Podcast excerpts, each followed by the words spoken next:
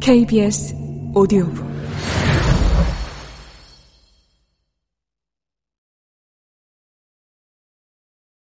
모든 가족이 휴가철에 휴가를 갈 수 있는 건 아니다. 아빠 생각을 하며 감상에 젖어 있는 나는 외지 사람이다. 이고장 주민들은 그 무슨 한가한 소리냐는 듯 온종일 부지런히 움직인다. 기와집을 관리하는 50대 부부도 그렇다.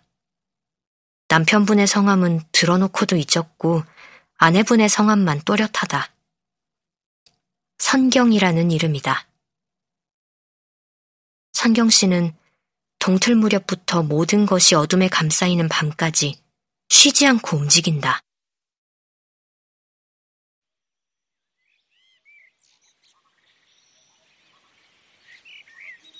선경 씨가 움직인 결과 기와집은 먼지 내려앉은 곳 하나 없이 구석구석 반질반질하고 300평짜리 정원은 수목원 간판을 달아도 될 만큼 근사하다. 미음자 한옥으로 둘러싸인 마당엔 해와 함께 폈다가 달이 뜨면 봉우리를 다무는 꽃들이 뿌리를 내리고 있다. 살가운 개들도 격없이 드나든다. 기와집 안팎으로 인간 동물과 비인간 동물과 식물과 비생물 모두를 챙기는 선경 씨의 발걸음은 늘 빠르다. 진정한 일꾼들은 늘 소리 없이 많은 일을 끝내놓는다. 엄살도 생색도 없이 다음 일을 향해 간다. 나는 이런 일꾼들 사이에서 유년기를 보냈다. 엄살 없는 의젓한 일꾼의 피가 내게도 흐른다. 하지만 하루 종일 노트북을 펴놓고 마감만 하다 보면 가끔은 내가 뭐 하는 사람인지 도통 모르겠다. 밀짚 모자 쓴 채 논밭과 수도가와 정원을 오가며 심고 캐고 씻고 요리하는 선경 씨를 보고 있자니 더욱 그렇다. 그의 노동은 실체가 명확한 노동이다. 만질 수 있고 냄새 맡을 수 있고 먹을 수 있는 것을 만든다. 모니터 속 빈 문서에 머물러 있다가도 선경 씨가 바지런히 마당을 가로지르는 순간 비로소 내가 어디에 있는지 알아차리게 된다.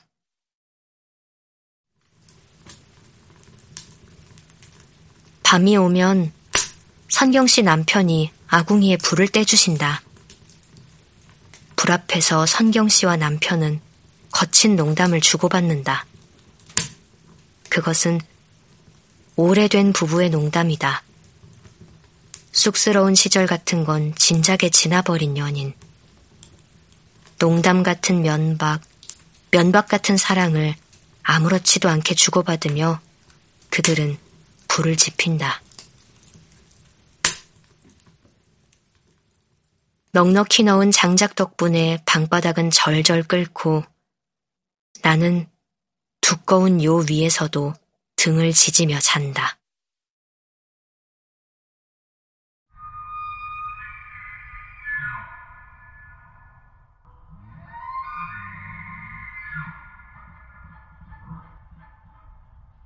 뒷산 고라니가 취객처럼 울어도 안 깬다.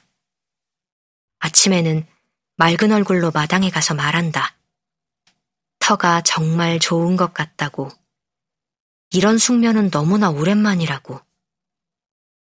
그럼 성경 씨 남편이 자신이 이 집의 어느 방에서 태어났는지 그 출산이 얼마나 대단했는지 썰을 푼다. 이야기는 그의 아버지의 아버지의 아버지까지 거슬러 올라가다가 어쩐지 사육신과 생육신 역사로 옮겨가더니 대대손손 충직하고 훌륭했던 원시 가문 남자들 이야기로 마무리된다. 나는 그 남자들의 아내들과 엄마들과 딸들은 뭐하고 살았을까 궁금해하느라 이야기를 흘려듣는다.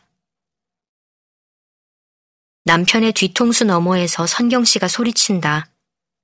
그만 떠들고 이리 와서 거들라고.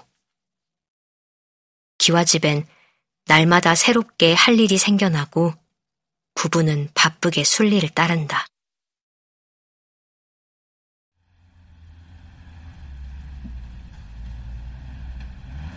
하루는 산 넘고 강 건너 친구가 놀러 온다. 가장 오래된 친구다. 해질 무렵 터미널에 도착한 친구를 지프차에 태워 기와집으로 데려온다.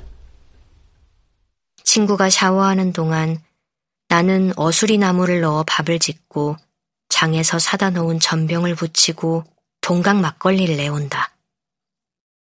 어쩐지 이런 일들은 오랜만에 해도 내 전공처럼 편안하게 해낼 수 있다.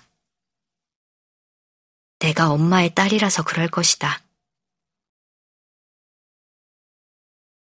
석가래 아래에서 야참 먹으니까 역시 멀리 온 기분이 든다. 그래서 자꾸 옛날 얘기를 하게 된다. 옛날에 우리 아빠가 여기서 래프팅 강사했었다고. 생각해보면 그때 엄마랑 아빠는 정말 신혼이었다고. 친구는 젊은 날에 우리 엄마 아빠가 눈에 선해서 애틋한 얼굴이 된다. 우리는 젊음의 아름다움과 이상함에 괜히 몸을 부르르 떤다. 그래 놓고 젊음이 뭔지 모르겠다고 말한다. 젊음이 뭔지 모를 만큼 젊은 우리는 안방에 누워 등을 지진다. 선경 씨 남편 덕분에 바닥은 어김없이 후끈하고 우리의 목소리와 숨소리로 작은 방이 채워진다. 여러 이야기가 지나간 뒤 우리 사이에 편안한 침묵이 드나들 즈음에 친구는 작은 목소리로 말한다.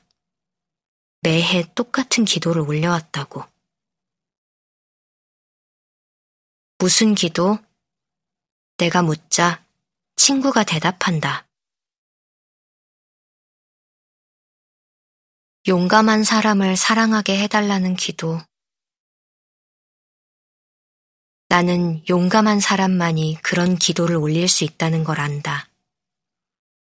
혼자서만 용감한 사랑을 하는 게 얼마나 외로운 일인지도 안다.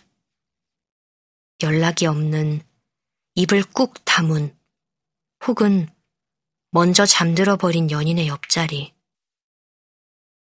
그곳에서 친구와 나는 서로를 떠올리곤 했다.